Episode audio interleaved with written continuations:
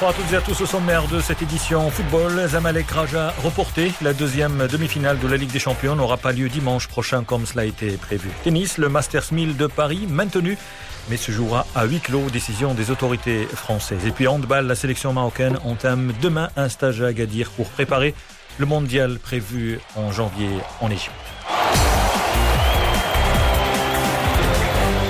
La demi-finale retour de la Ligue des Champions devant opposer le club égyptien du Zamalek au de Casablanca, initialement prévu ce dimanche au Caire, a été reporté à une date ultérieure. L'annonce en a été faite par la CAF, la Confédération africaine de football. Cette fois-ci, ce sont les autorités égyptiennes qui demandent de repousser le match à une date ultérieure puisque celle choisie, c'est-à-dire les dates, le 1er novembre pour la demi-finale et le 6 pour la finale se chevauche avec celle prévue pour le deuxième tour des élections législatives égyptiennes. Deux options s'offrent à la CAF, décaler le match au mardi 3 novembre et ainsi repousser la finale à une date ultérieure ou bien décaler les deux rendez-vous après le 19 novembre à cause des dates FIFA. Ça sera entre les 11 et 19 lors desquelles les nations africaines disputeront les matchs des éliminatoires de la Coupe d'Afrique de la Cannes 2022. Cela pourrait arranger les affaires du Raja, le club casablancais dont au moins 14 joueurs ont été contaminés par le Covid-19 n'a pas réellement eu le temps de se préparer à ce demi-finale retour face aux Amalek qui avaient pu arracher une courte victoire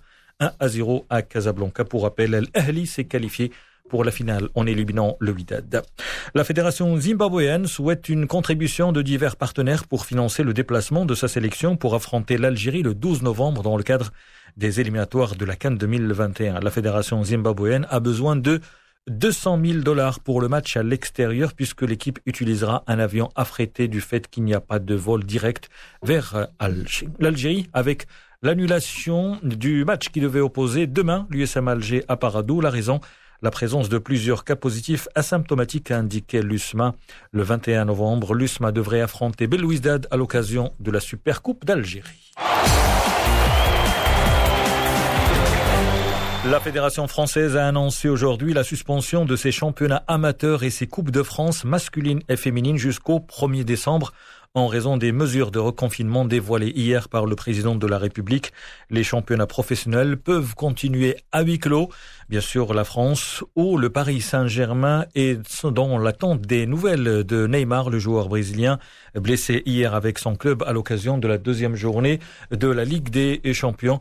Neymar est sorti sur blessure à la 26e minute.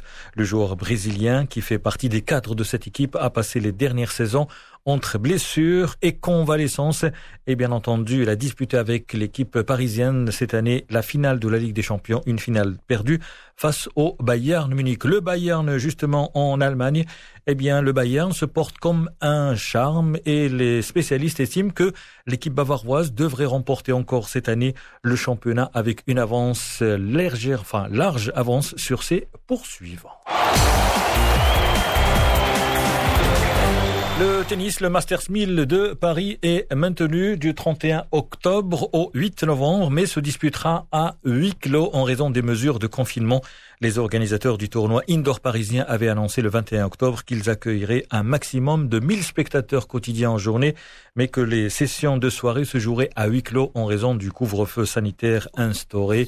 Et finalement, ça sera à huis clos. Un dernier mot de Handball, la sélection marocaine entame à partir de demain, 30 octobre, et jusqu'au 9 novembre, un stage de concentration à Agadir.